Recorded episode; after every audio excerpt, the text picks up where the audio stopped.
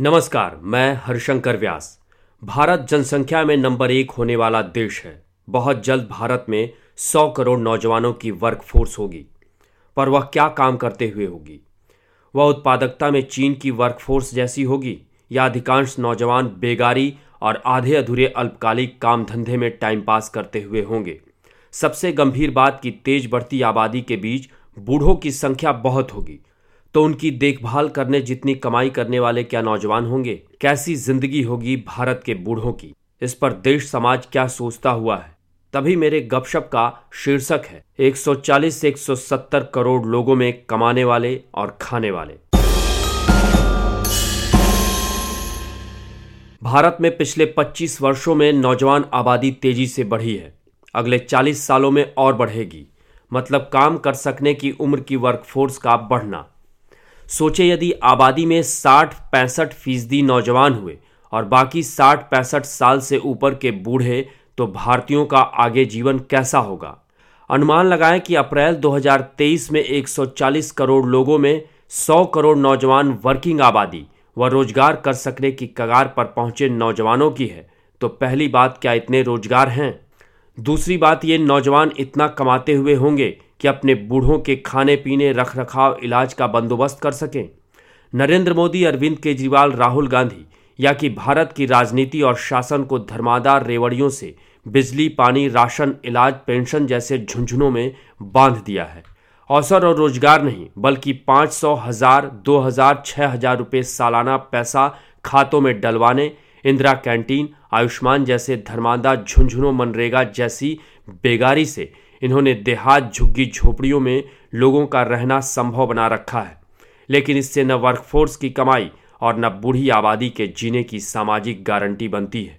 भारत की मूर्खताओं और खासकर नौकरशाही को समझें, जो ओल्ड पेंशन स्कीम लौटाकर चालीस पचास हज़ार रुपये मासिक पेंशन का फैसला करवाते हुए है।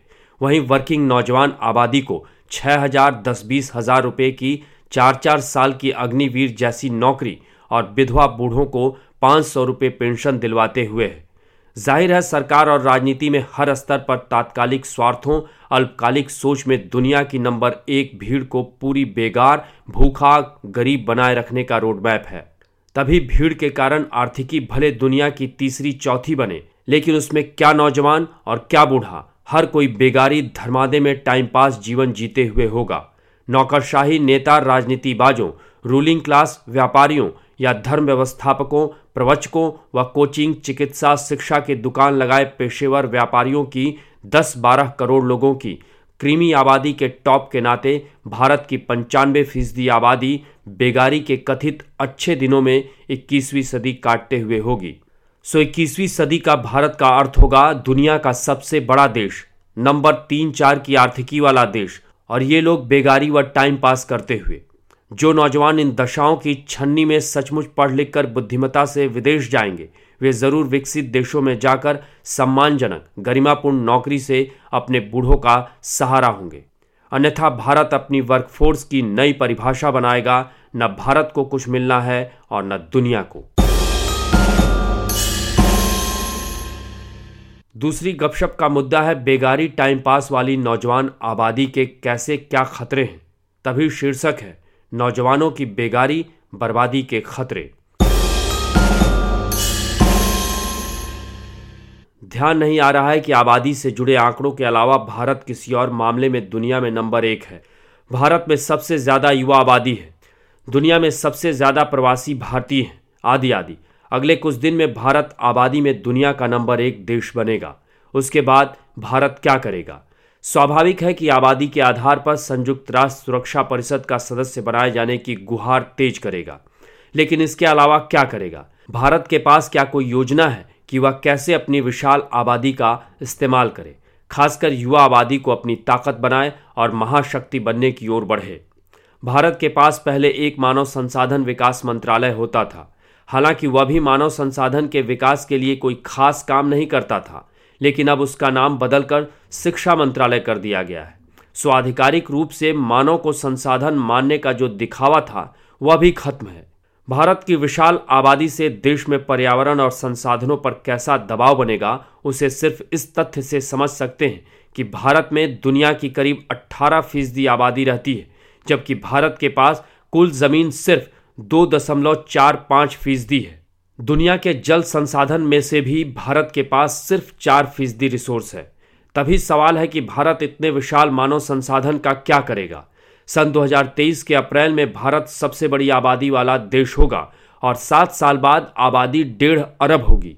यानी 150 करोड़ और तब हर साल करीब एक करोड़ नए लोग रोज़गार की तलाश में निकलेंगे। सोचे उनके लिए रोज़गार की क्या व्यवस्था है।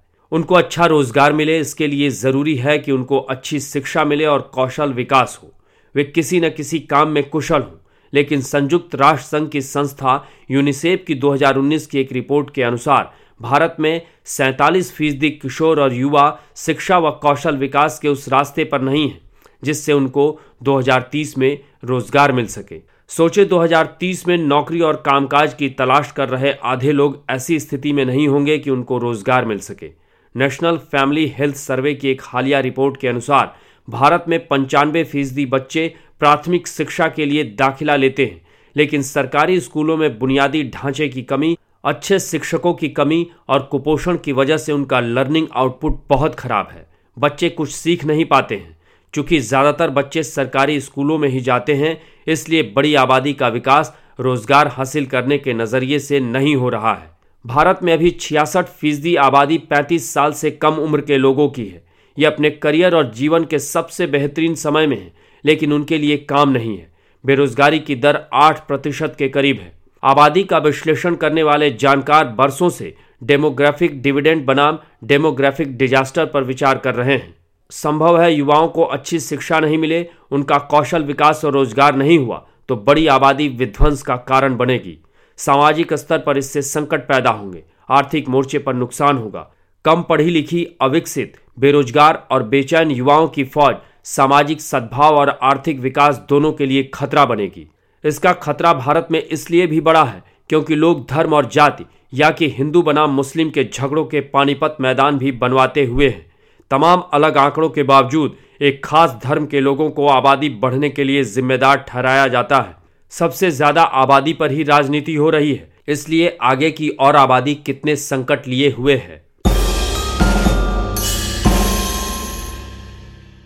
इस पॉडकास्ट में बस इतना ही। आगे गपशप का तीसरा पार्ट ज़रूर सुने। बहुत बहुत धन्यवाद।